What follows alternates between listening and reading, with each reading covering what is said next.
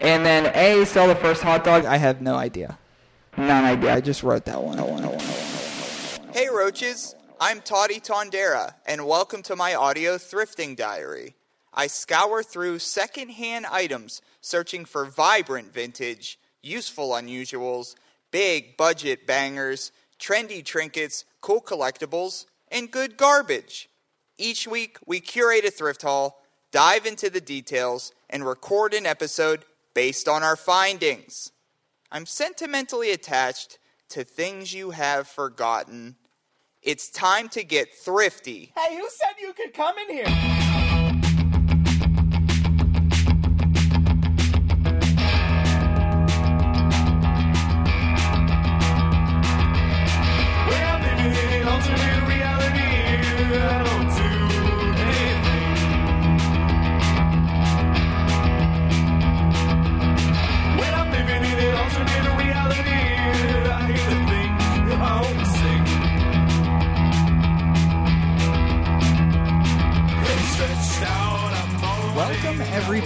To another edition of Thrifty Secondhand Shopping for Worm People.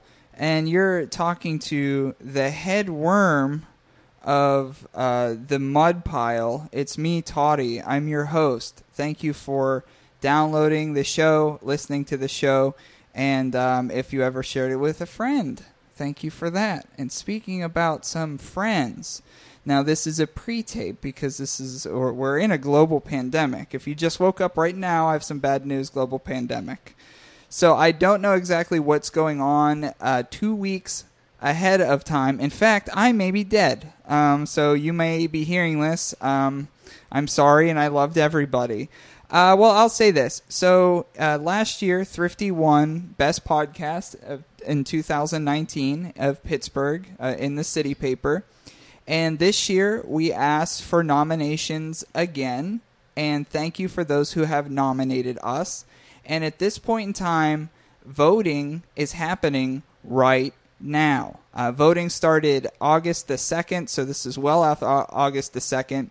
So if Thrifty made it to the next round, the best way to know if it did is go to at Thrifty Podcast on Instagram.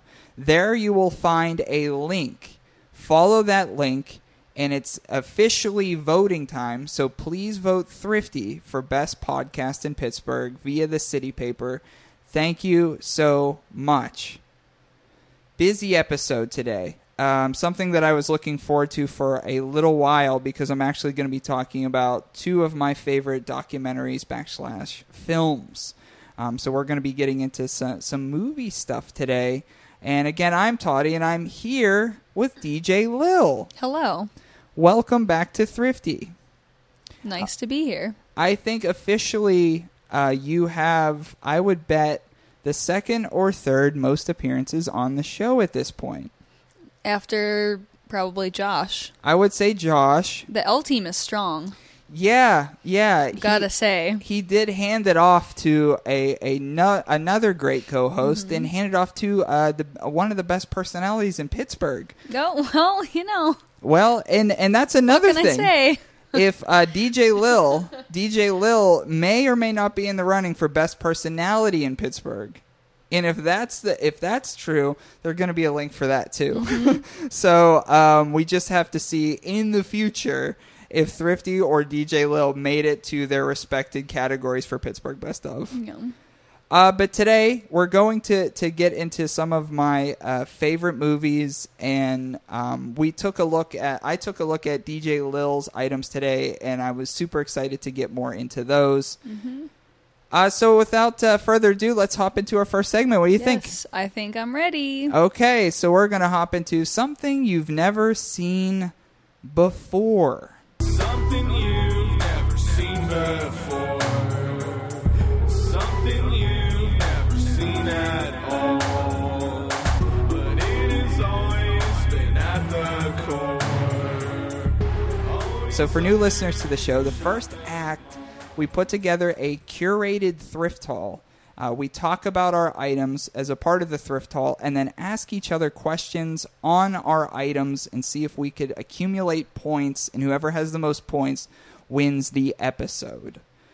Um, so Lil, I think I may be submissive to you in the sense of I might let you go with your item first. Really? Well, I, I went last week first Okay. and there's a lot of cool things, and I think uh, a couple of things are cooler than my thing. So I was going to let you take the lead. Not here to steal anyone's thunder. mm-hmm. Um, so my name is Lillian, uh, aka DJ Lil, but I'm named after Lillian Gish, who was a famous silent movie star, Mm-hmm.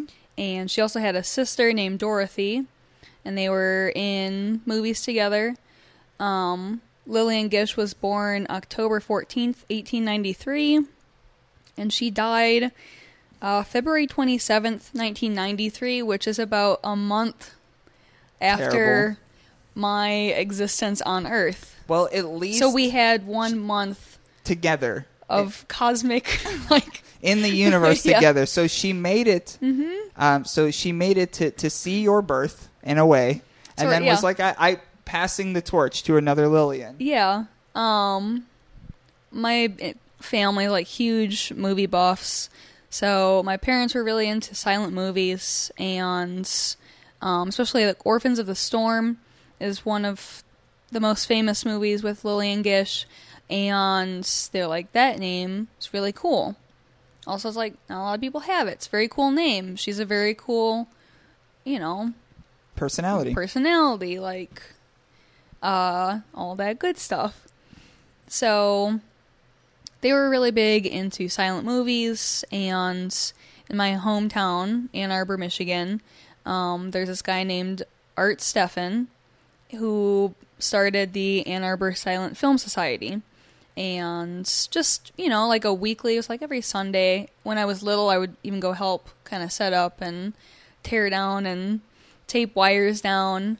Um, and he was a musician. He was a, a World War II vet. I think he even conducted the women's Detroit Women's Orchestra. Oh, heck He yeah. was just like very knowledgeable. Um, Prolific sort, in a way. Yeah, sort of a, but like very humble about it.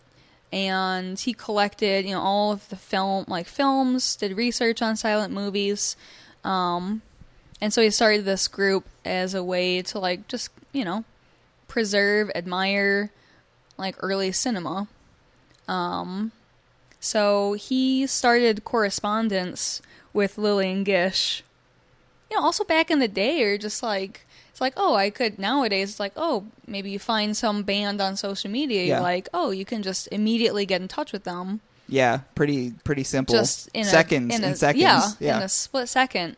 Um, but obviously, back in the day, is more like fan letters or just like general like correspondence, and people had there were certain, you know, secretaries would go through all that kind of mail. Um, so Art got in touch with Lillian Gish after reading an interview um, from her, just like super excited about just all across the U.S. like these small groups were starting, and she was like, "Awesome." Other people admire like it was very hard to Yeah. put together, you know, movies when they first started. Um, Yeah, because it was a, if we think it's a whole production Yeah. now of like it's yeah it's Yeah, different. it's even worse. Um, very difficult, and you know a lot of it has been lost over time. Um, so today, that's the backstory on the item I brought today. I have here some correspondence between Lillian Gish and our family friend Art, who passed away when I was ten. And like I said, he was just kind of like a grandfather figure to me. Um, and that was very that was like probably the first time I really like connected with like oh people are super important to get to know while they're alive. yeah, You know, not just like oh life and death, but like mm-hmm. yeah. spend I- time I- with people yeah. When they're here and appreciate it. I had a a great grandmother Oh. that I like legitimately knew Mhm. because like that's a rarity to have a great grandmother. But like, yeah, I was probably around that age too when like ten to twelve something Yeah. in there where she had passed away. So I actually got to know a great grandmother, and yeah, same same Yeah. thing. Like I was like, oh, I should. Yeah, this is something. Like Yeah, even 'cause at a young age, I was like, it was. I could tell it's important. it important. just like clicked in my brain. I was like, ah, yes, hmm that's important. Um, so I definitely look back on those memories fondly, like hanging out and doing all that stuff. hmm Um, yeah, so here is a postcard and a letter framed nicely, and we see like the top, like her name, like her signature, like printed as if it's her stationery, and also signed on the bottom. And then the postcard is writing to thank for the kind birthday wishes. yeah, it's Um, framed very nicely. It's like yeah. an eight by ten frame behind glass. Yeah, and then beneath the correspondence is a sheet of stamps of D.W. Griffith, Griffith, who was um, pretty much the director that she worked with. I'd say the most, and I think the first that she really worked with. Um, he was a major innovator innovator of cinema, um, but unfortunately is really only known for the Birth of a Nation film. Sure, Um, sure, sure. can't erase things that happened. yeah. That's It the happened. time and place that he's from. Yep. Uh, but I feel you. yeah, different, different times. Mhm. Um, but yeah, he did a lot for like early like cinema editing, all that stuff. Would you Um, say? I mean, you had said like, yeah, you as a younger person was like, yeah, it's important to get to know people Mhm. and you know appreciate people too. Yeah. Would do you believe that, that that connection maybe had like spiked your interest in cinema? Like, what do you think from that you're like, oh, I should probably check out like art in general? Like, Yeah, and seeing someone like because he he played piano and he had been in World War II, and I guess while he was this is something he told my dad, which my dad told me later, um, is that while he was I'm feeling very emotional right now.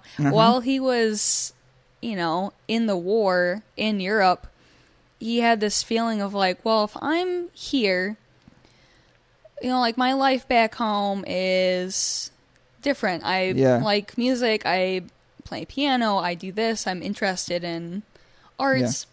Who am I supposed to be here shooting down? That guy over there is probably just like me.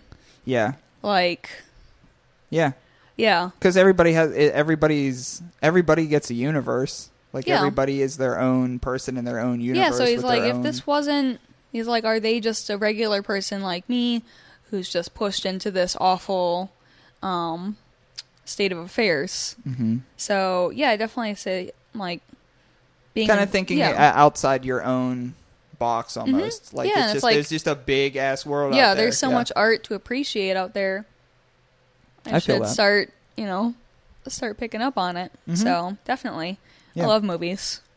Um, definitely a big name to live up to. So I hope There's don't yeah, sure, Yeah. but her uh, her career was 75 years long. so but uh, the best movies, personality in Pittsburgh might start. Yeah, might Yeah, might help. might be the start of that. Might help.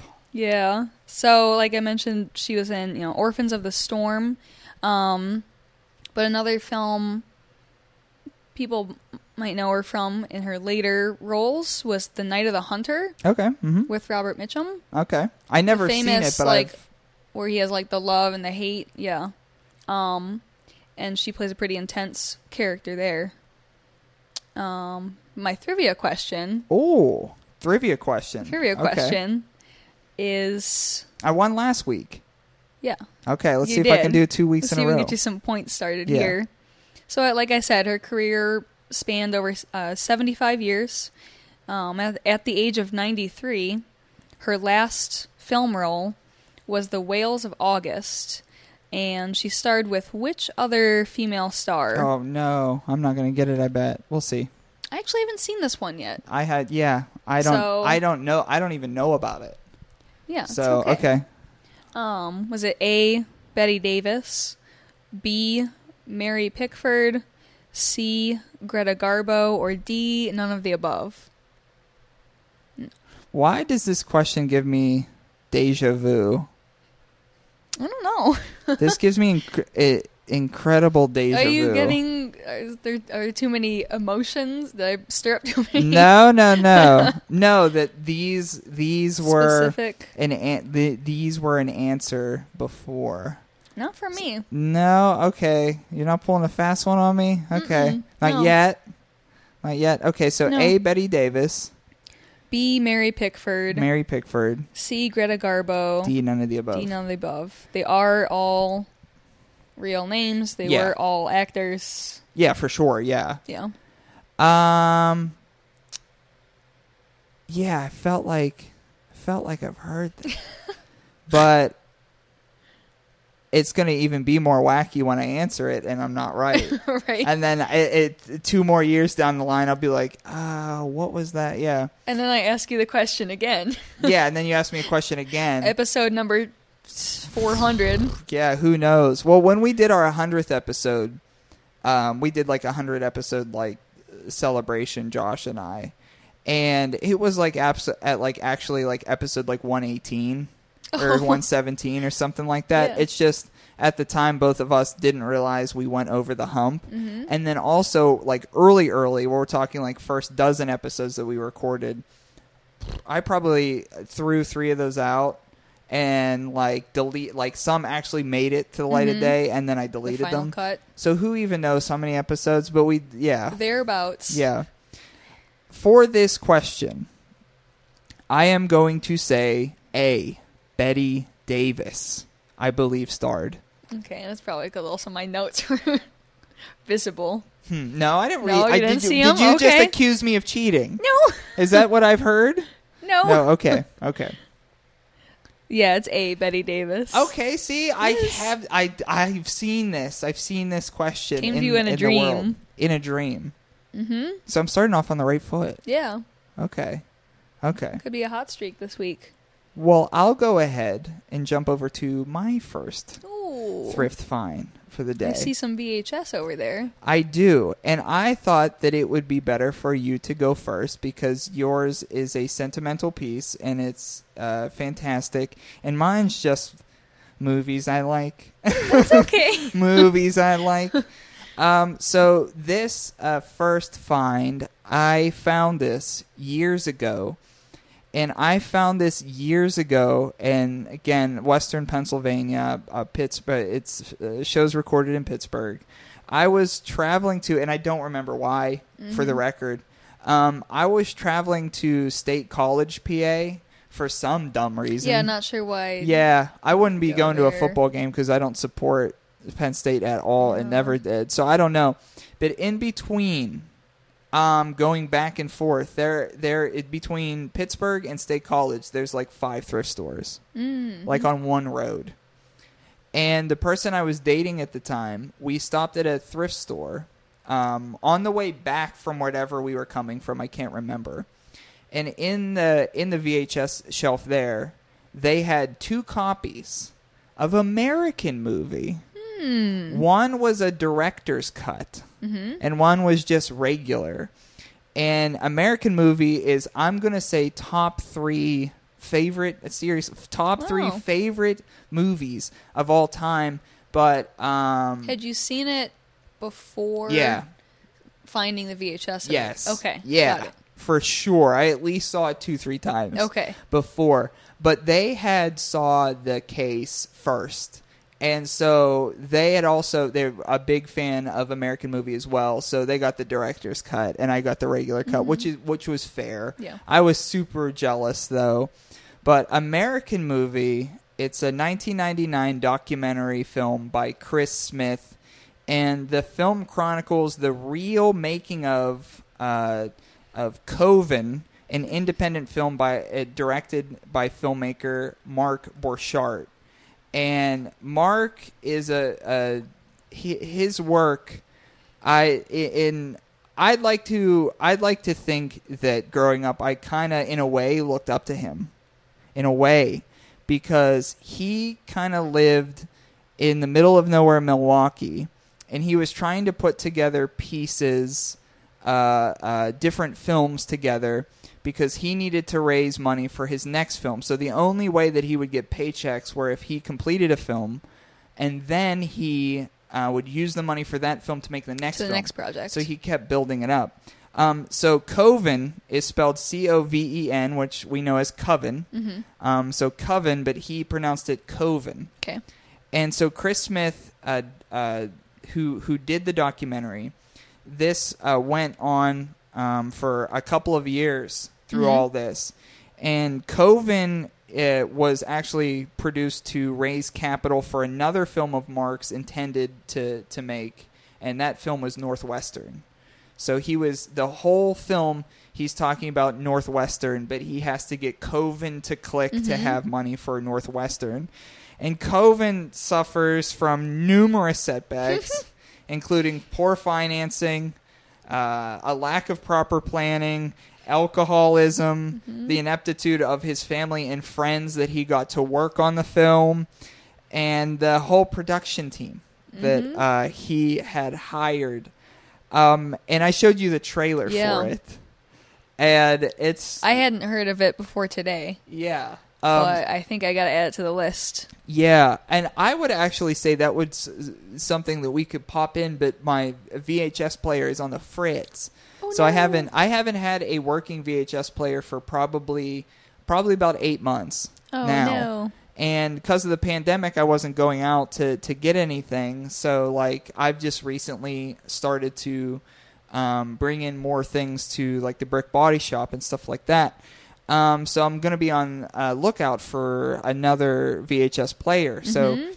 but uh, so it's basically Mark and his best friend Mike, and they're just two goofy dudes Mhm. in small town. And Mark gets um, his the oldest family member that he has, and it's never really explained why. But this family member has a bunch of money, and Mark is like, "Dude, if you give me some money, I can make Coven." And then once Coven drops and is a big success, Mhm. I can make Northwestern, and that's going to make me completely. And the man had no faith whatsoever in Mark at all. Um, Mark's mom was very supportive as well, but had no faith generally. But she wanted to help because she wanted to help her Yeah. son. Um, Mark's partner in the film, pretty much the same way, and he was. They were very sweet with one another, but she was like, I, I don't know. They're happy to see him happy, working Yes. towards something. So Yes. that's nice, dear. and so um but there's there's a lot of quotable moments in in the show. And during the during the production of Coven Mhm. um he goes to the the the old man's like uh it's it's like a mobile home but a little bigger and it's just a wreck. But he keeps wanting to update oh his name is Bill. So Mark keeps going to Bill's house to update him on uh, Coven Mhm. and how it's going because he wanted to like he basically wanted to be like no that like be positive this is why it's gonna rock Right. and every time he would show up he'd be like this is what's going right okay so a thousand things are going wrong Yeah. I get it this is what's going right and the old man Bill was just like it's for the birds dude. like it Oh. is literally for the birds and um, the way Mark carries himself, he's a very honest guy. And he says "man" a lot. Like he'll be like, "Just oh, yeah, like man, we got to do this, man. Like man, we got to do this." And he says "man" 151 times during the film. um, there that sounds like a drinking game you shouldn't play. if I did, I would die. Yeah, right. Um, there is a family moment captured that, for whatever reason, really made me feel like Pittsburgh. Um, so the uh, Packers are in the Super Bowl at the time, Oh. and the whole family is in the kitchen, and they're looking at like a tiny tube TV. Mhm. And uh, Mark is just drunk as hell, just completely drunk as hell. And he talks about going to get like more booze, but there's a shot of him like opening up the fridge. There's Uh-huh. booze in the fridge, and I don't know if he just didn't see it or what, Right. or he was. I don't know, but he's just like, I got to go get more, and there was like clearly more. And when the Packers were winning, he was so excited and stuff like that and he just like goes on this like random tangent and he's like i'm not gonna fucking be like everybody else like i'm gonna fucking do this fuck this fuck that fuck that. like i'm Yeah. gonna not be like i'm gonna break out of this and he's sort of like he sort of like kind of yells at his mom Mm-hmm. but it's more not like at her it's more about like basically he's saying like like wake up like you have like Yeah. like you got to do your own thing you can't just follow this certain path that's like Mm-hmm. that's put in front of you if you don't want to you could like be somebody but again it was mark so he's just like like yeah and so he was just rambling and then he's just like i'll never be like you i'll never be like yeah, you i'll come never on, yeah man. and and he's an adult man. Yeah. Um, but there's there's so many good scenes. There's so many good scenes. There's ones there's ones where um uh, where he goes through the things that he has that he appreciates and stuff like that. And there's like a little B side stuff of him like uh, going through his mail. And he's just like, oh, kick fucking ass. Got approved for a credit card. Cool. And then he's like, oh, God. He just opens stuff up like, oh, oh, no. And then next one, he's like, oh, no. Oh, like, no. and you just assume it's Bill's. Worse and worse. And there's a shot, there's a couple shots in Coven. Uh, one um, that sticks out um, was uh, they're in a uh, like a like a hospital scene. Instead of wearing hospital badges, they're wearing their driver's license, which is a good way around that. right, yeah, yeah. And there's also a scene where there's like uh it's like kind of chaotic. They're in a, they're in a kitchen and two people are fighting and he wants to throw his friend's head through like a cabinet door like oh, yeah. Yeah, you saw that in the trailer. Oh man. yeah, he wants to throw his head, his friend's head through a cabinet door. So he's like, "Well, obviously I can't throw his head through the door like full like it's not going to break." So he pre-notches the Oh. back of the cabinet door So it will so bust open. so it will bust open. But um, turns out, uh, long story short, that never came to play, and so he it's time to shoot. And thinking that it's already done, he was like, "Okay, let's throw his head through the cabinet." So he throws his head Oh, into the cabinet, and it just bounces back. So he does it again and does it again, and finally he's just like cut, like cut, and the guy's like concussed, and he opens the cabinet, and he's like. Oh, man, Oh. no, that was never gonna go through, dude. That was sorry, that was never gonna go through. Sorry. Um, but I'm happy to report that like Mark, modern day Mark, Mm-hmm. is fine. oh, cool. Um, there's like some sitcoms that like it's definitely a cult following of his. Yeah. But he was on Letterman, like he Good was job, on, Mark. Yeah. Good job. So generally speaking, he did make it. Wh- Whatever you want to say, however he got there, no matter. He did Mm-hmm. Yeah. make it. He did, you know, he did follow his own path, and Mm-hmm. he did make it to success. And uh, Mike, his his friend, um, had issues with drugs, and during the film is when he kind of he kind of cleaned up, um, and he was off of drugs during the film and um, it was kind of a great moment between friends because he was kind of coming clean of drugs and just kind of being a regular guy for the first time and um, but they still drank together all the time but modern day mike is actually fine too Good. um, and mike and i found this probably about four or five years ago so i don't know the update since then but okay. Mike found a partner that I swear to God is just like Mike. Like she is just like him. They they speak the same way, they talk the same way, and I'm like, whoa, okay, so Mike did it. So like whatever you want to say about he did it. Yeah. Um, and he's also a very talented musician, and um, yeah, they I believe it was like a record store they Oh, were they owned. So I was like, okay, Good for Mike. yeah, yeah, yeah. Um, but this is yeah, this is like small town Milwaukee. Mm-hmm. Yeah. And not to give too many spoilers away, but because I do, if you haven't seen it, definitely see it. But yeah, it's Good like, like, DIY Midwestern DIY. Yeah. Yeah. and at the end of the film, they do give you an update on Northwestern and what's going on with that because the whole thing is he's talking about Northwestern while filming this. So everything actually ended up pretty okay um, in some ways right. at the end of that. Uh, so I, I I come to my first thrifty trivia trivia question for you, Ooh. and it is about Milwaukee. Okay. So um, low key, Milwaukee has been largely a city of 1sts and uh, the city became the first to do what in 1910? 1910. First city to do what in 1910? A. Sell the first hot dog. B. Develop a transcontinental railroad. C. Elect a socialist mayor. D. Nada. None of the above. They didn't do any of these three things. What what what was Milwaukee the first city to do in 1910? A. Sell the first hot dog. D, B. Develop a transcontinental railroad. C. Elect a socialist mayor. Or D. None of the above. What are your thoughts there? Well, you might be trying to fool me if it's a city of firsts. City of firsts. And you just made up those first three of firsts. I could have. And the D could be everything else they did first. I could have. Other stuff was not first. I could have. I'm gonna go D. You're going D. None of the above. So you think I would D you here? Yeah, Okay. All right. So I got a point so far. because it's easy to write up all that stuff. So what was I would that? think. What was Milwaukee uh, the first to do in 1910? Uh, you said D. None of the above. The Mm-hmm. correct answer is C. Elect a socialist mayor. Socialist mayor. socialist mayor. Darn. Uh, and the socialist mayor was named Emil Seidel in 1910. Congratulations. Uh, develop a transcontinental railroad with Salt Lake City. Oh, yeah, I figured that was a little more west. Yeah. And then A, sell the first hot dog. I have no idea. None idea. I just wrote that one.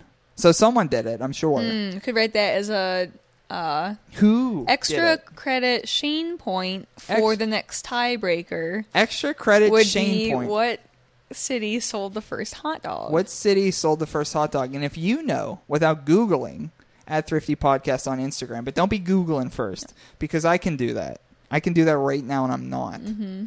So that was my first piece, and that's American movie on VHS. Nice. Mm-hmm. Yeah, I'm very much looking forward to watching that whenever I get around to it. My next piece is from the same part of the country. Yay. Yeah.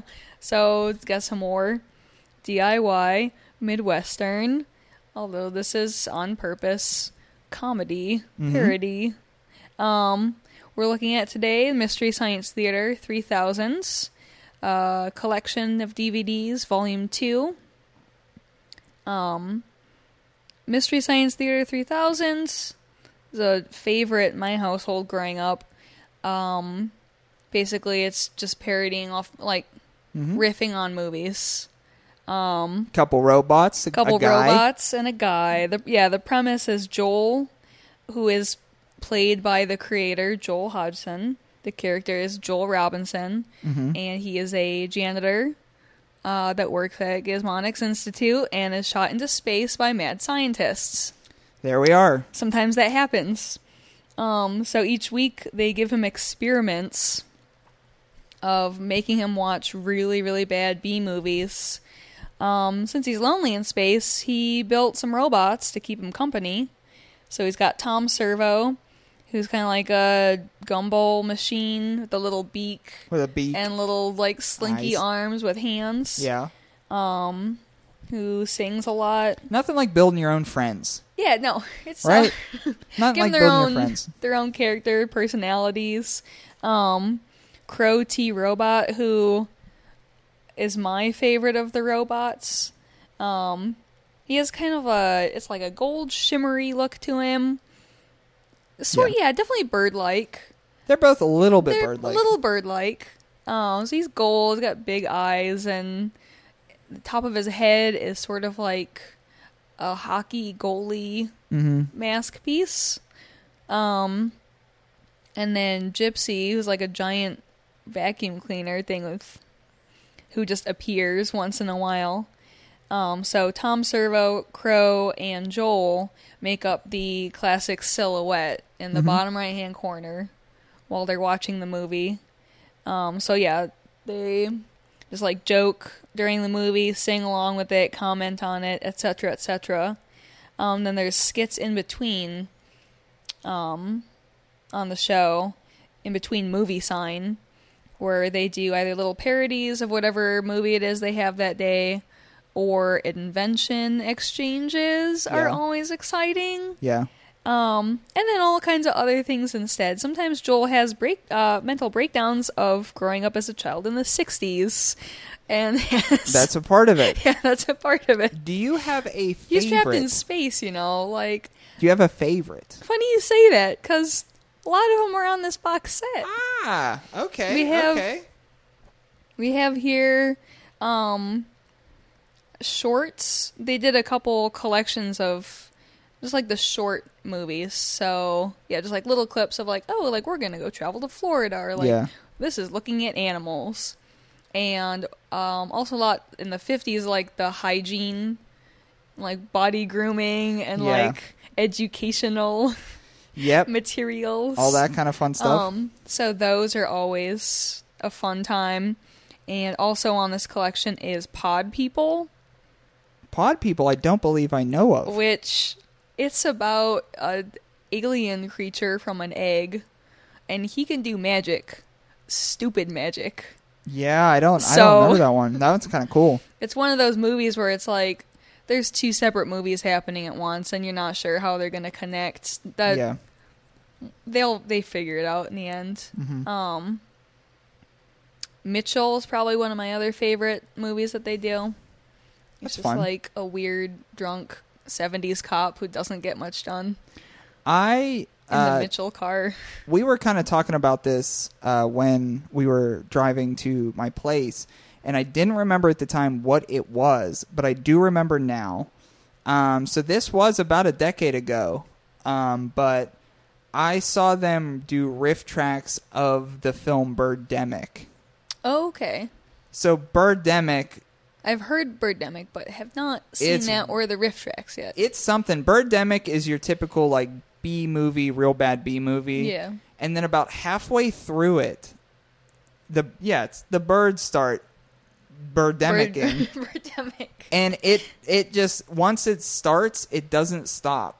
And I saw this movie as a movie, as a mm-hmm. regular movie, and then years down the line, I heard that they were doing a RiffTrax of it, mm-hmm. And I was like, yeah, yeah, let's do it. Yeah. And so I went to a movie theater, and it was like a simulcast. Yes, yeah, it was at one of those for RiffTrax, and then, um, yeah. So RiffTrax is a related show. They also have uh, cinematic Titanic, Mm-hmm. um, which I think that's yeah, that's the one I saw live because that's what Joel does now. I believe that Mike, who was Joel's replacement in space, is doing the RiffTrax. Yeah. Um, then they also had a little reboot on Netflix in the last couple years. Yeah. Um, but I'd say dig deep, go back to those those classic episodes. Those old ones are super good. I've never I seen love the new ones. just like just like always just his demeanor's just on point.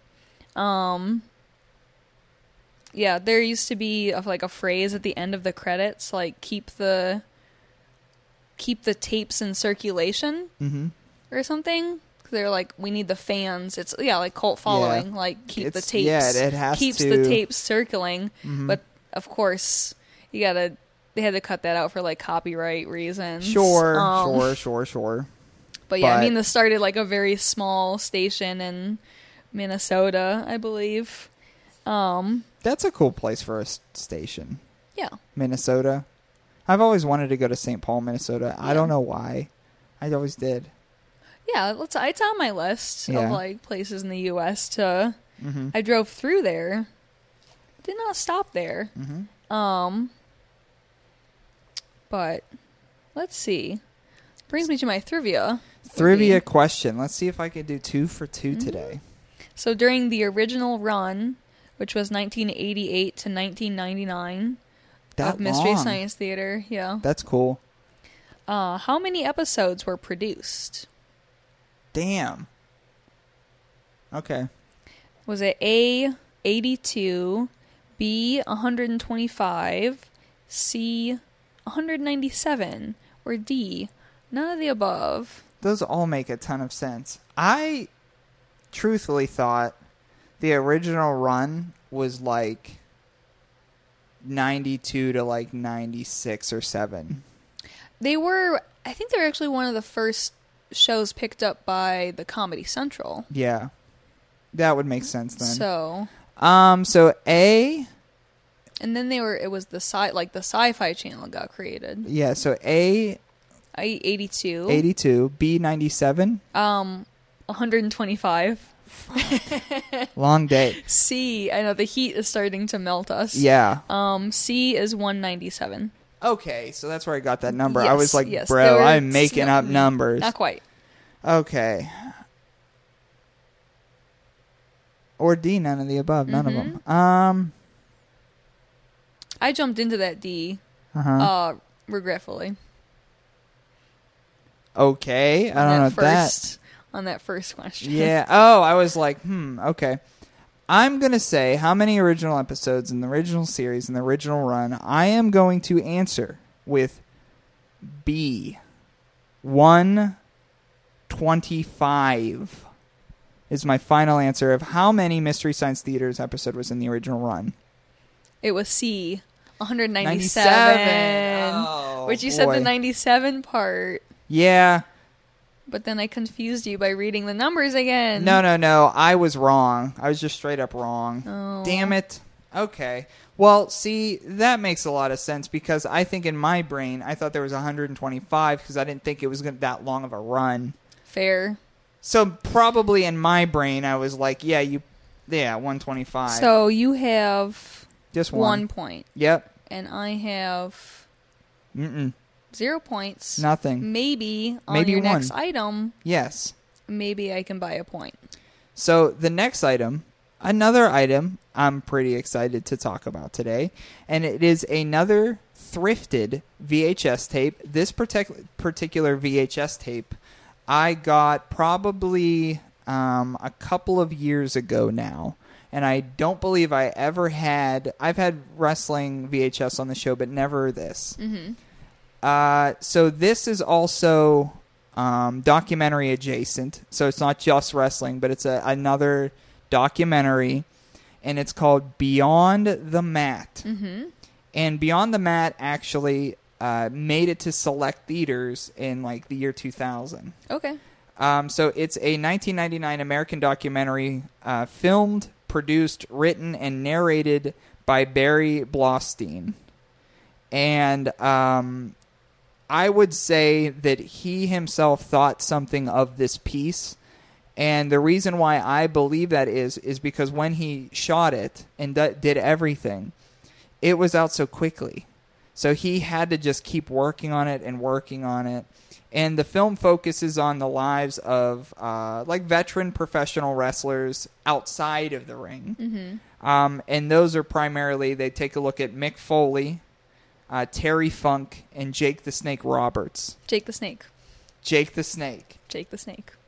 In all three of those um, individuals had a bad time at some point.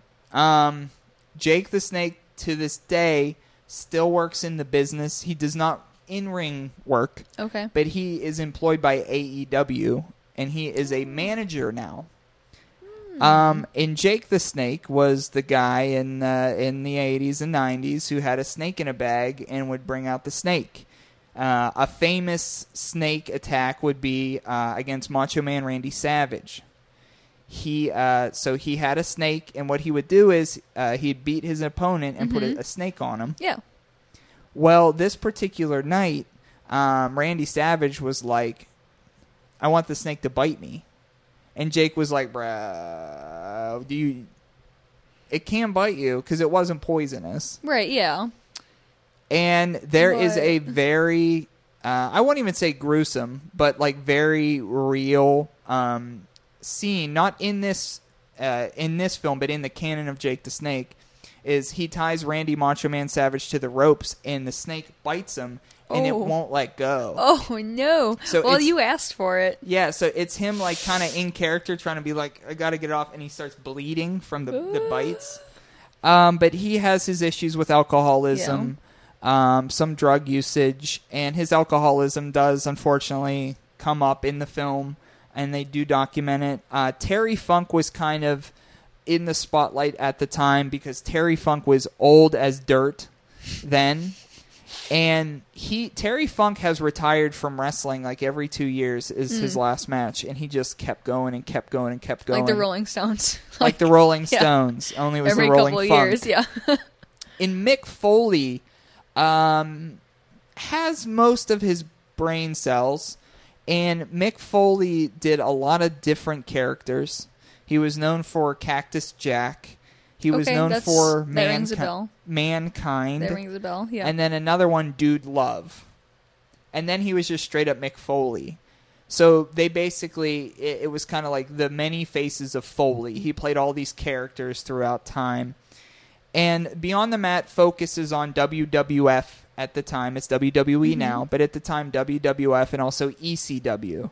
And ECW is Extreme Championship Wrestling, and it was like a hardcore federation. And the, the footage was shot over five years. The budget was $500,000. And um, they billed it as the movie Vince McMahon didn't want you to see. Ooh. And we'll find out a little bit later why. Um, but Darren Aronofsky, who uh, got the idea for the film The Wrestler, Mm-hmm. which came out in 2008, he got the idea to make a movie, The Wrestler, based on Beyond the Mat. And uh, the, the main character in The Wrestler is named Randy the Ram, and he based that off Jake Roberts. okay.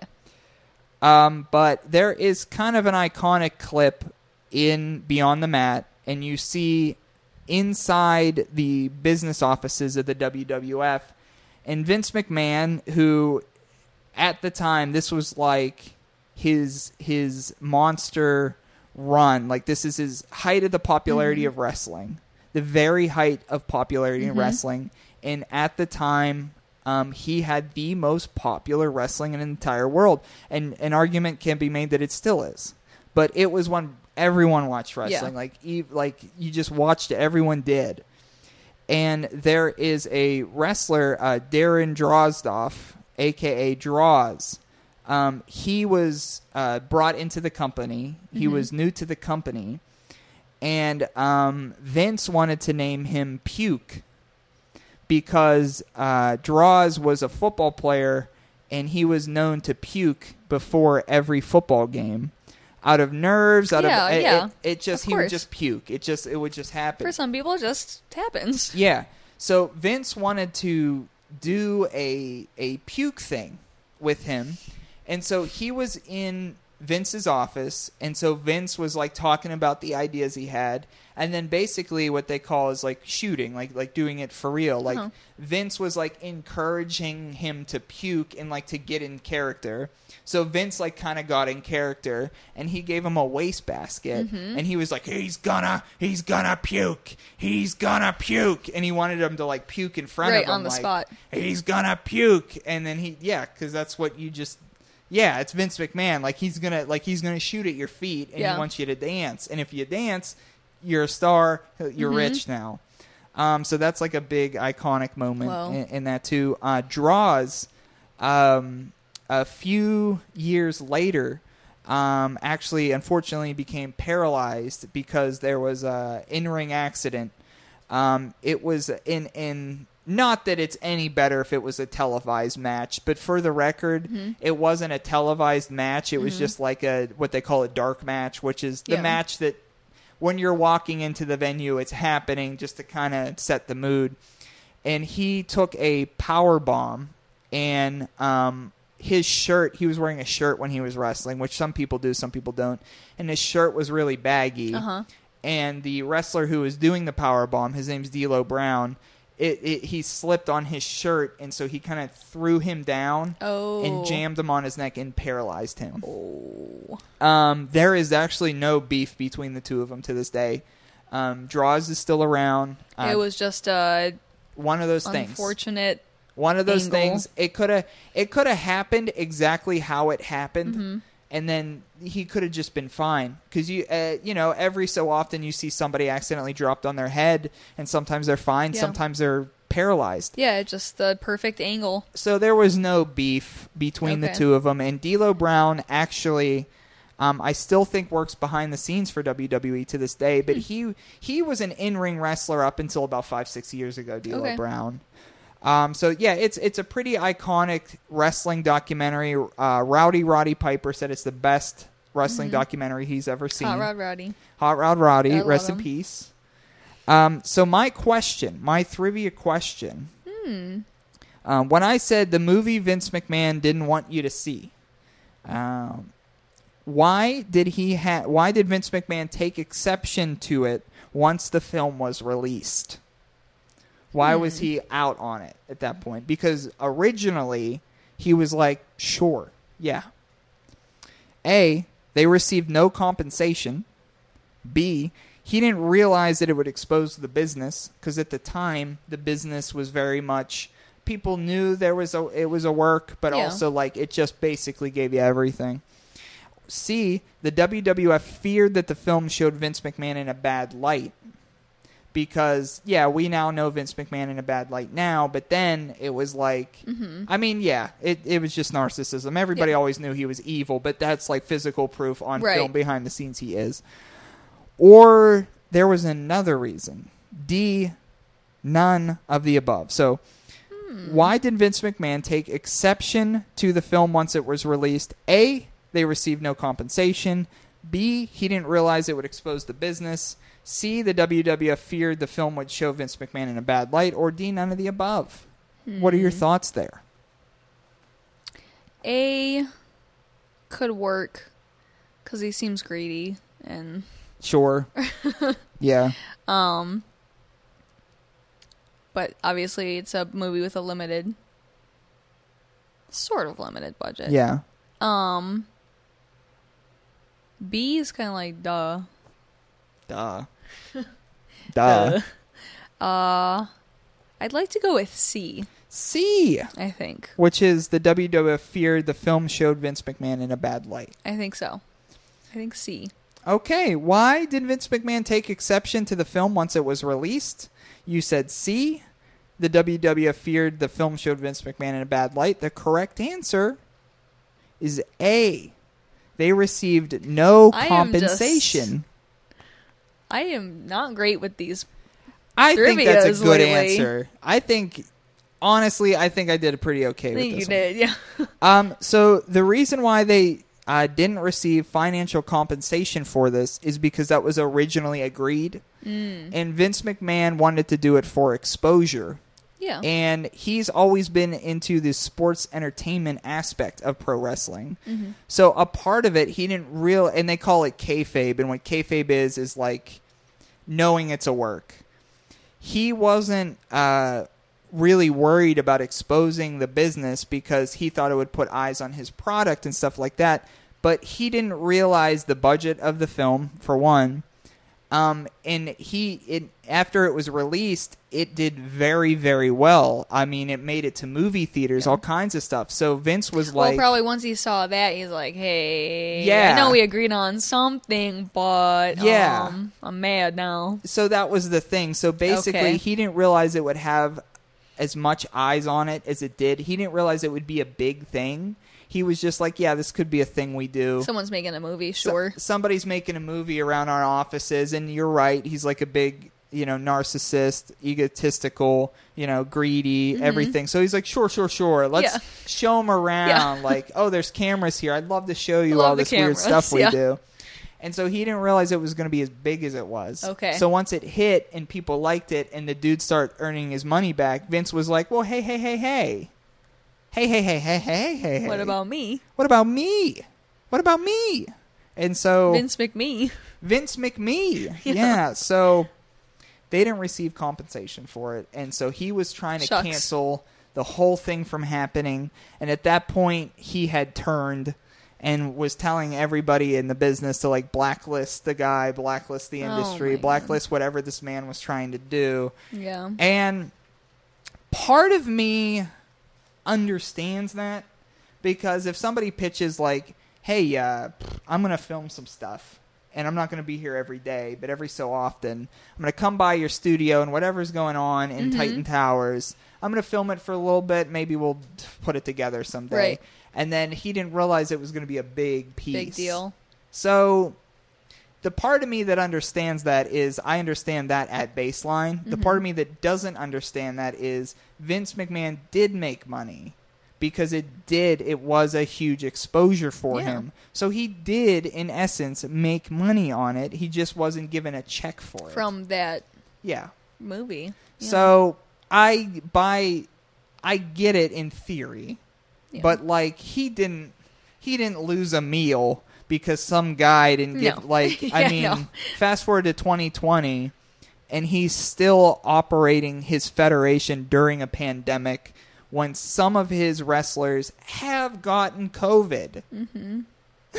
so he he it's money money money. Yeah. So it's always him with the money, but unfortunately no points for you. That's okay. No points for you. Maybe I'll I'll do surprise attack in vintage versus modern. I only got one. This is just like last week. Yeah. Um. So unfortunately, um, you you you didn't get any this this round, but I don't know. Maybe you could uh maybe you could tie me, or uh, I might. I'll I'll think about it during the break. But I might put my point on the line because I didn't last week. This is true. So I may risk it. We'll see.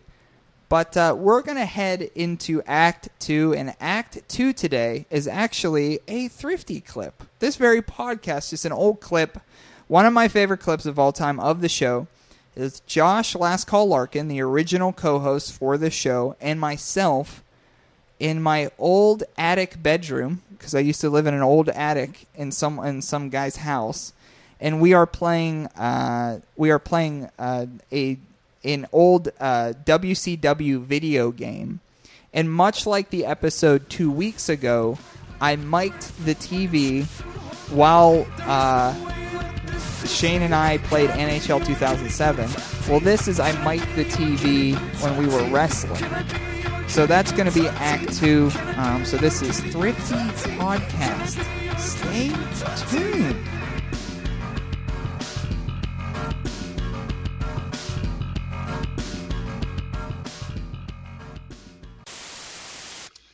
I'm going to go. Oh boy, I know what I'm going to do, but I don't want to tell you yet. So let's do ex- exhibition match. Yeah, see, I feel like the match with Habanero to warm up might have been my downfall because, because I know habanero. you know his moveset, and- and you only Yeah. have a couple moves in this mm-hmm. game, and he's got a spin kick that's going to connect numerous times. Well, I but- have decided since it you are the champion, you are defending your championship. I've decided that I would like you to pick who I'm going to be Okay. as a champion's advantage. Yeah, um, So Habanero's defending. Select him. yeah, we're gonna go habanero here, and then with the WCW guys and some of the fake guys, we're actually gonna go with uh, Masahiro Chono Ooh, from WCW. Masahiro Chono. I didn't think because I know Chono's one of your favorites, and I didn't think that's who you were gonna fight. If I had to guess anybody, I thought you were gonna give me like, like Benoit or something weird like that. oh no, I can't bring in Benoit. Yeah. Still opposed to that. I almost did Siberia, uh, That who is would- Doctor Death, Steve Williams. okay, but S- Siberia would have been cool. yeah, I think Masahiro Chono, and I think you'll enjoy his kick. Um, he's Okay. got like the big running Yakuza kick. All right, so here, here we are live. Uh, Habanero defending the Thrifty Championship of 21 years against Masahiro Chono. Yeah, and I don't remember. I don't know what ring this, This is. This is the virtual wrestling ring. Looks uh, Chono in the black tights, Habanero in the red Yeah, tights with the red mask. yeah, he's got a little like mask with the hair out. Oh, Chono just punching him in the face. Taunt, Oh, and a taunt to start off. I early got, taunt. I gotta remember the controls again. Oh, oh, there they are. Those are the running controls. Front kick by our champion, Habanero. Oh, the running Oh, front kick again. Try to do the taunt. Oh, he missed with What the a back. miss moonsault. Early pop from the crowd for Yeah, Habanero. s- standing moonsault missed.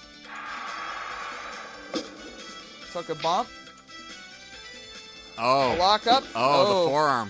Front forearm. Missed Oh. the moonsault again. I gotta get. I'm gonna give you some space here.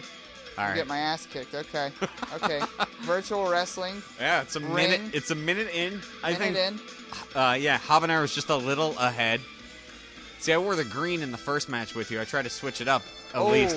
Oh, a jumping kick to the face. Jumping kick to the face by Habanero to the Chono Oh. and Chono. Chono punches him twice and he spills over the ropes. Chono with a quick jab to the face tosses Habanero over the top rope. Habanero is eating the count, five count. See, there's a 20 count in this game, though. Oh, that running front kick is really doing some damage. Well, you got to stop trying to get that taunt in. That taunt takes forever. Front neck breaker by Chono here on Habanero. I'm going to go brute force again. Oh, Whips into the against ropes. and if we know anything about my rope moves, nothing comes after no. them. I keep thinking that uh, Square actually does anything, and No. it doesn't. Oh, strong Oh. style, double elbows. Just trading Over shots. the top, Habanero. Oh, trading shots in the middle of the ring, back Over and the forth. top, Habanero. Eating some of that count. I'm gonna try to get you to battle on the outside. Oh, back into the ropes. Back into the ropes. Nothing. Oh, Oh. and a oh. front kick by Habanero. All right. Oh, Oh. my God. Runs into the kick. If there's blood on, Oh, the forearm again. front forearm. Come on, Chono, get Here we up. go. Oh, What's we got this? an arm breaker. Oh yeah, make him arm tap. breaker. First attempt for submission. I think that really worked against uh, fake Ken Shamrock. Well, I don't know why you keep trying to taunt me. I because I don't think that kick's gonna hit. It hits every time. Uh oh. We have a full Oh, flag power bomb. bomb for nothing. Oh. Chono, if nothing else, is a resilient fighter. Keeps running, trying to set up that kick, but I know it's coming. Oh, Oh, he cartwheels out of that head Cartwheels scissors. out of the front head scissors. Oh, and again. Two. You can't front head. time he does it. You cannot. oh my god. Cannot do that to me. I will cartwheel out of most things. Oh, not that kick. this most things crowd that kick. would be popping so hard if you did three cartwheels like that. Oh, here's the leg lock. Leg lock from Habanero, the champ, There's onto Chono. No rope break apparently, because you were right there. Yeah. Oh, Oh, finally, Hurricane it worked Rana. that time. Arm breaker on Chono. There We're about goes. five minutes in. I got to get to these ropes, or I'm going to be tapping out here. Oh, five and a half. Come on. Chono hasn't done anything nothing. for a while. Nothing for a while. Oh, Oh, the double, double, kick. kick. Oh, two Oh, kicks and a miss. Indy spot. this three total- kicks. Yeah, We this is Young Buck setup right here. Three kicks. Yeah, you were going for like a, a drop kick, and I was going for the uh, your my front kick, spinning your kick. patented front kick. Six minutes in, the champ looks strong. Yeah, you're starting to get a little winded. Yeah. Oh, that kick never hits. Oh, here's a suplex. Suplex by the champ. Down on the mat here. Oh, moonsault connects. Oh, Oh. tried to hit him with the spin kick as he stood up, but he ducked. Oh, the oh, man. front face kick. Front face kick. Champ is looking good. Here comes the armbar again. The armbar again to Chono in the black trunks here. Oh, you can hear it grinding out. Yeah. Oh. Oh. Oh, Chono's got a special somehow. Yeah. Fuck off with that. Oh. Oh, you no, know. you, you can't hold the uh, D-pad when you're trying to hit your special. Oh man, it's really? just yeah, it's just straight circle. straight circle. Kip up. Oh, Oh, a punch to the face by the champ. yeah. If you The uh, champ is down. Is oh oh, the STF. If, STF by Chono. if you hold down circle, your guy will eventually put his hands in the air, and then you'll do your special. But you lost your special. Uh, now. Now I'm eating these hur- Hurricane Ranas like they're Michelina's dinner. I don't know how I'm not kicking you in the head with that move there, but oh, he's back up kicking me. Oh, punch him. Get him. Yeah, your kick is really, really inaccurate. Yeah, I can't hit it. Ah. The Yakuza I can see coming. Oh, he spins out of another hurricane. Oh, there we and go. drops him. Finally, a kick by Chono, Uh, knocking the champ down. Some elbows. Triangle pins, remember. Yeah.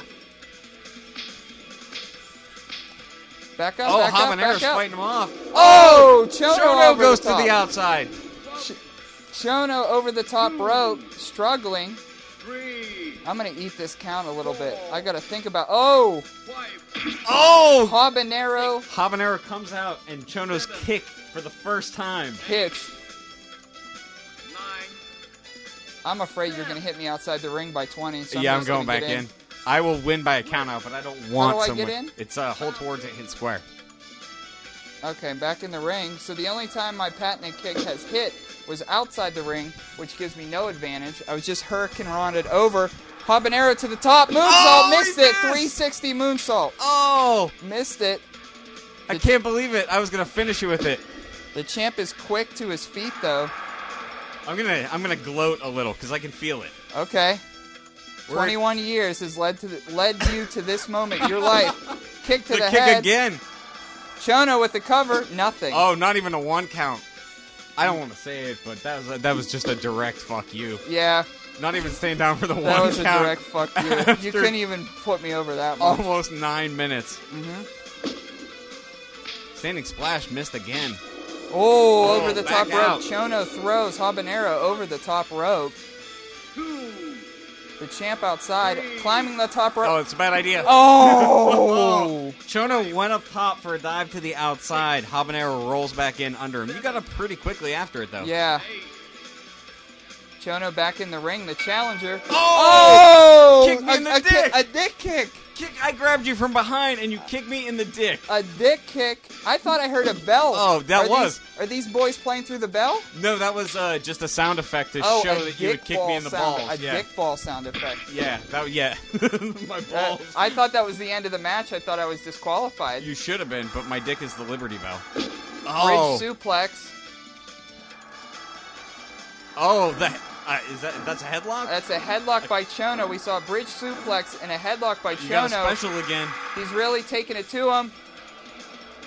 No Oh, he cartwheels out of it Oh, again. again Fuck this noise. against Into the the ropes. ropes. Can you do anything? Oh no, into the corner. Into the corner. Oh my oh, god! That kick I connected. just kicked this son of a bitch over the top rope. that rope. was a, like a 1997 version of Sami's hell of a kick. yeah. Like, just drop Holy me cow! from the corner The challenger to the Chono outside. threw Habanero against the top turnbuckle. Chono has Oh. kicked Habanero over the top rope in a disgusting manner. And then Oh. a kick again to the head, right to the face. Chono with the cover. One. That's Three. it. It's over. It's That's over. done. That kick on the outside, that was a good match, brother. That was I was Miraculous comeback. Masahiro Chono beats the champion Habanero 10:39. That was a great, great match. at 10:39 into the match. Boy, I felt some momentum. My my competitor here, Chono, had him in the ring. He did that headlock, and then he did uh, um, when I flipped you over my back. Felt some momentum. I threw Habanero against the top turnbuckle. A hard boot over the ropes. I will also say you kicked me in the balls. I kicked you in the balls in the middle the of the ring, in the middle of the ring, Mhm. and that's what started it all. Yeah, it was a blatant cheap shot. So Habanero, attempting to to get back at me, rolls into the ring. A swift kick to the side of the head, and the one, two, three for the new champion after 21 years Wow, ten minutes and thirty nine seconds was all it took after twenty one years. to end it all. Back to Act Three. Uh, so DJ Lil, what what type of kombucha are we drinking right now? Super gingery. It's a lemon ginger. I like it.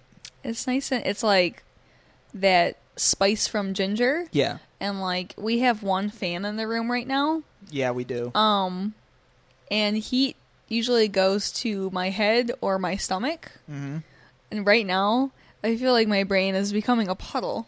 Yeah, I. So, not sure how you're how are you feeling? oh, not good. Um, not good at. oh, Like I'd say Like- bad if you Like, want to. If we want to sip word. of that helped. I feel a little Yeah. rejuvenated, reminded that I'm here. Yeah, because Secret Revealed, yeah, we're collecting episodes here. Like we've recorded a few episodes here, and the yeah, my living room is is pretty hot, and Mm-hmm. but there's an air conditioner in the window, and then we have like an old, actually pretty cool fan. Yeah, there is a, a slight breeze from it. Uh, the blinds are drawn, so there's no direct sunlight. No, But I think something. Is, it's a little stuffy, and so Mm-hmm. yeah, my brain has started to melt. Uh, uh, speaking of K- King Prin, who we talked about uh, last week, uh, he and I have a saying that uh, uh, lights are for guests. like the only time we really put on lights is when someone is over. Mm-hmm. Like we will sit in the dark. Yeah, that's see. I'm yeah at home. I'm like I have a string of Christmas lights and the one light bulb in the corner, And that's and about that's it. That's about all. hmm Really kills the mood otherwise. The only times, and I'll admit that he has stopped doing this, which is kind of cool. Um, the only times that these blinds ever get open is when Shane, you know, and it's a it's a very very valid normal request. Mm-hmm. Is like, is could we put some sunlight in this room here? Like, what are we that? doing here? Yeah. So that was the only time that the blinds were ever like Moved. up. Mm-hmm. And also, I had a roommate who just I would come home and the blinds would be up everywhere, Oh, it's always the, and I'd be like, uh, worst. Especially, it's like I get home from work. I'm like yeah, taking the bra off right away yeah, if I've worn one yeah, because it's right? hot out. So Yeah, so definitely uh, making sure all those blinds are drawn. So, it's tough. warm. And we had uh, for Brick Body Kids, we had the studio lights out uh, yesterday, and there's four studio lights. Mm-hmm. And um, Shane was posting eBay listings from the stuff that we were taking pictures of. And uh, oh wait, no, this is two weeks in the future. So two weeks ago we were doing this, and um, so I the under the four studio lights Oh yeah, with a like fan. 15 degrees hotter. I, I thought I was going to pass out. Oh, no. And then I finally was like, I think I'm going to pass out. And Shane was like, Oh, yeah, me too. I'm like, Thank God. Somebody I thought say it was just me. something. Yeah, I thought it was Yeah. just me. Um, so yeah, let's let's But we get got into one it. se- one segment left. and One then segment left, and I have decided I will risk my You're gonna point. risk the point. So if I get this right, I will get, I will have three points total. If I get this wrong, nothing. I will have nothing, and will give you the opportunity to see if you could win the episode. You are on, admittedly, a losing streak. Yeah, it's true. Uh, I guess I'll go It's first, okay. and we're going to hop into vintage versus modern. Vintage versus modern. And for new listeners to the show, Vintage versus Modern, with our pieces that we collected for our curated thrift haul, we select one of those pieces, whether it be a representation of vintage or representation of modern, and then we find its counterpart on eBay.com, the website, and then we ask each other which one has more value, vintage versus modern. I have decided uh, that I was going to use a wrestling adjacent piece. Okay. So we were talking about Beyond the Mat, and we were talking about Mick Foley. Well, I have two Mick Foley figures. Ooh. Now, one of his wrestling personas was named Mankind. Um, and he did the mandible claw, which is he shoved his finger down your throat until you passed out because your your airway was blocked. So that's just another piece on Mick Foley Mankind. Got it. So we're looking at what say you vintage 1998 WWF Mick Foley Mankind Jakks action figure wrestler toy. Okay. That's the entire listing. the entire listing. Got it. versus the modern WWE Mankind, aka Mick Foley, Unmatched Fury, Platinum Edition, Series 5. So once again, the vintage is 1998, vintage WWF, Mick Foley Mankind, Jakks action figure wrestler toy, versus the modern WWE Mankind, aka Mick Foley, Unmatched Fury, Platinum Edition, Series 5. All right. I'm going vintage. vintage on this one. Yeah. What are your thoughts there? Um, again with the super long name in the action figure, Yeah. it's too much. Too much. So you think too that's what's going to sell you on it? Yeah. Okay. Straight to the point. Mankind's. What do you think of the price points? For Mm. fun. Are they uh, loose or are they in box? Both of them are in box. Okay. I should have mentioned that. That's okay. Yeah. It's a qualifying question. Mm-hmm. Um, I'm gonna guess. I'm going big today. Mm-hmm. sixty bucks for mankind's vintage, vintage, Mankind. yeah, Mhm. and thirty four for modern. 34 for modern. Okay. So you are going uh, vintage with your pick. Yes. Okay. So I will uh, first reveal the vintage price, and then obviously um, you're hoping that the vintage is, is more pricier than the modern. Mm-hmm. Um, so it would have to be less than this to be correct. Uh, so the 1998 vintage WWF Mick Foley Mankind Jakks action figure wrestler toy, fifteen dollars. Oh, that's tough. Fifteen dollars. Oh, I had so such high hopes for him. How are you feeling about those hopes for a point, DJ Lil? Maybe it's still more than the modern. The modern, which you would need to be lower than 15, the WWE Mankind aka Mick Foley Unmatched Fury Platinum Edition Series 5, Eh. $25. Oh my! It is modern and you are shut out. Zero. Lil is zero, zero, Zero, zero zero, today. zero. Well, the interesting Wow, thing in I am definitely on a losing streak. Everyone. the in- interesting addition to this is I had already said that I am risking my points. So the fun thing is is if I would have said I wouldn't risk my points, then I would basically be collecting points because I would win. But since I am risking my points, if I get this wrong, we both end up at zero for the episode and no one wins. Uh, they're tiebreakers for zero zero. No tiebreakers. No. Well, let's see how you do. Shane Shane the Shane rule is the tiebreaker. There's only Shane tiebreakers. Yeah, that's fine. Shane Yeah. can have them. Mm-hmm. Um, so earlier I mentioned the Mystery Science Theater DVD box set, Yeah.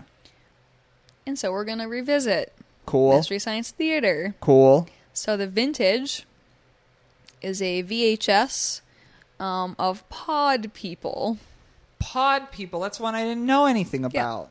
Damn. So it. one of my favorites from them. Yeah. So Pod People VHS, and that's just its own, Yeah.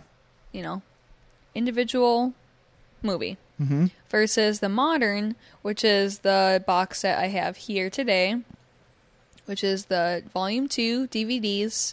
It's four DVDs from Rhino. Oh. Okay. Okay. The VHS is open, like it's not sealed or Yeah. you know. Same with the modern. Now, I am I'm not knowledgeable enough about Mystery Science Theater to know if different movies, quote unquote, have different values. So I don't know if I'd say more- some are definitely more popular than others. Yeah. But could they have produced more tapes of of that, that. because of that? which would make them less valuable. Right. Hmm. So that's a great question. Um, read them one more time through. Sure. So the vintage is the Mystery Science Theater 3000 Pod People VHS. The modern is the um, Volume 2 DVD box set, which has four discs in it, including Pod People. Okay. I think, and the game's on the line again, two episodes in a row, and well, I could tie with a zero tie. I will go for vintage pod people, vintage pod people. Okay. serve it up for me. Do you have any price points in mind? Um, I'm going to say sixteen dollars, and the modern is nine. So the vintage Mm-hmm. 780. Shit. Shit. Modern. Shit. Shit. Modern. Modern? Twenty nine ninety Oh, nine. no. I blew that one. I was You so did. good last week. Yeah, you were. I was like guessing the numbers Guess last what? week. No points for either of us today. No points. A waste of an episode. What? What a waste of it. What a waste. So okay, so we, We could we could look at it two ways. Neither of us won, Yeah. or we both won. I'd say we both won. We both won. We both won both with won. no points. Yeah, that would make Shane so upset. Yeah. Hopefully, he doesn't listen to this one. Right. So we both win with no points. Yes. Uh, we had, a, I think, a great haul this Mhm. week. We had, uh, you know, some sentimental pieces, uh, some some of my favorite documentaries. Um, hopefully, I could get my top loading VHS player to work. Actually, maybe this would be a great platform to say it doesn't work on. Hey, does anybody know how to fix one? That's your that's your victory lap for today, please. my victory lap is I have a top loading VHS player, and what I believe to be wrong with it is the top loader, the uh, the yeah, where you put the tape in, is stuck. And I don't believe there are any other problems with it except for the stuckness of it. Someone, please help fix it. Please help. Um, and please support our sponsors. Bluffs.bandcamp.com. Steve Barris, thank you so much for your music, Alternate Reality, the theme to our show for many reasons. Something you never heard before, something you never seen before, the theme to Act 1. Also, Commonwealth Press, our friends over at Commonwealth Press of Pittsburgh. It's a DIY t shirt printing business that they started in a south side of Pittsburgh basement. And since then, they do stickers like the Thrifty stickers, the Thrifty Roach stickers. If you've seen them out and about in your city, that's cool. I hope they made it there. Um, but you could also inquire and I could send you some. CWPress.com. Right now, you order 50 shirts, you get 12 shirts for free. That's a bunch. 12 shirts for free, and it could be your band, it could be your podcast, it could be a ton of different things. So definitely support Commonwealth Press, CWPress.com. So, um, we should probably get out of this oven. Yeah, before Yeah. And melt into oblivion. Well, it's a bummer because my cat brother, when we record, he is in everything.